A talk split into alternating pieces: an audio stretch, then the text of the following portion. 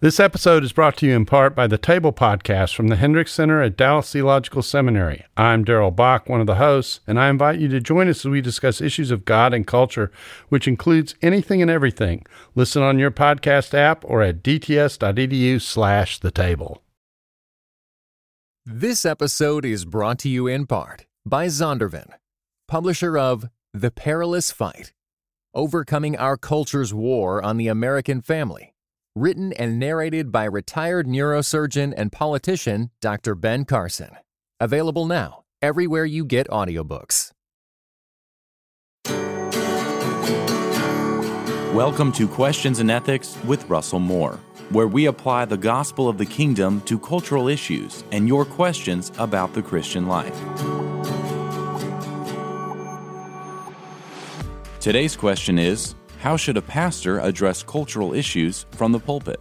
One of the things that I hope to see us change is there are some people, for instance, who will address abortion when it's Sanctity of Human Life Day.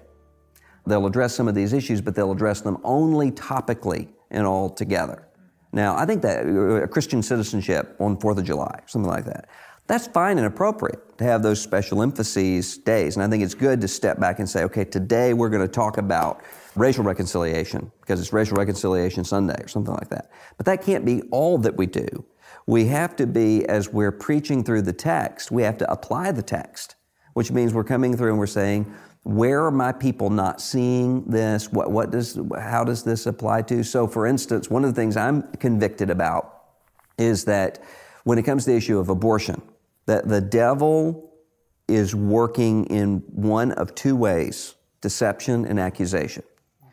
So, what he wants to do is to say to that young woman or to her parents, and it doesn't matter whether or not that person says, I'm pro life, it doesn't matter what the ideas are that person has.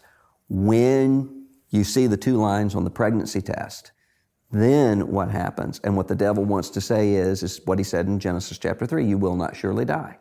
This is, this is going to solve this problem, and then you're going to be able to, to get over it. Uh, I read an article that was just grieved me to the core of my being because it was by an abortion clinic worker who said people assume that the people who come in here are secularists and liberal progressives, and they're not.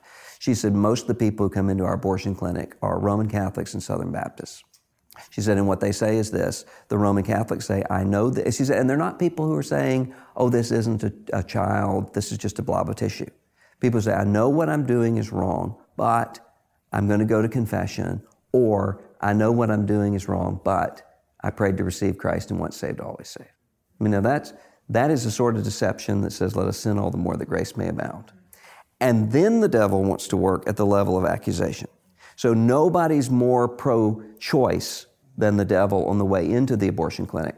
And no one is more pro life than the devil on the way out of the abortion clinic. Because now he's turning and saying, I know who you are, I know what you've done, and you stand accused before God. When I look at the demographics and I realize in every single congregation, you are going to have women in that congregation who have aborted. You are going to have men in that congregation who have, empowered, who have empowered abortion. And then you have men and women in that congregation who are going to be placed at that moment of decision. You've got to speak to all three of those groups at the same time and speak to the one and say, there is an accountability before God.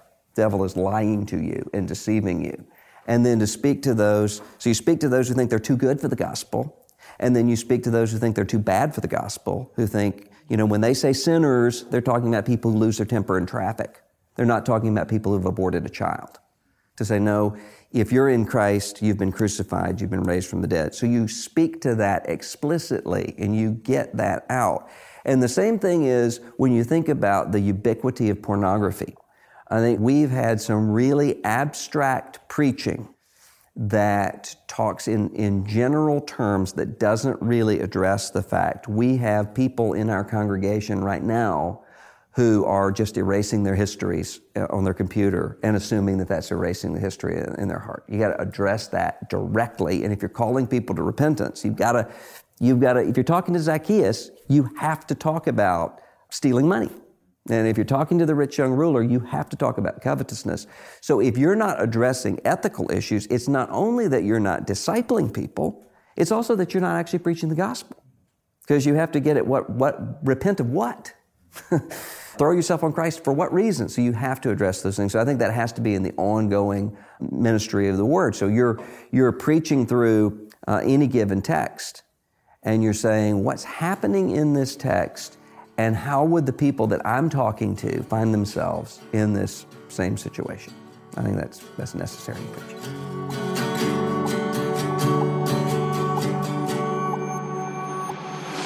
If you'd like to submit a question, email us at questions at erlc.com. That's questions at erlc.com. Or on Twitter and Facebook, use the hashtag AskRDM. Thanks for listening to the Questions and Ethics podcast with Russell Moore. To check out future broadcasts, subscribe via iTunes or visit us on erlc.com.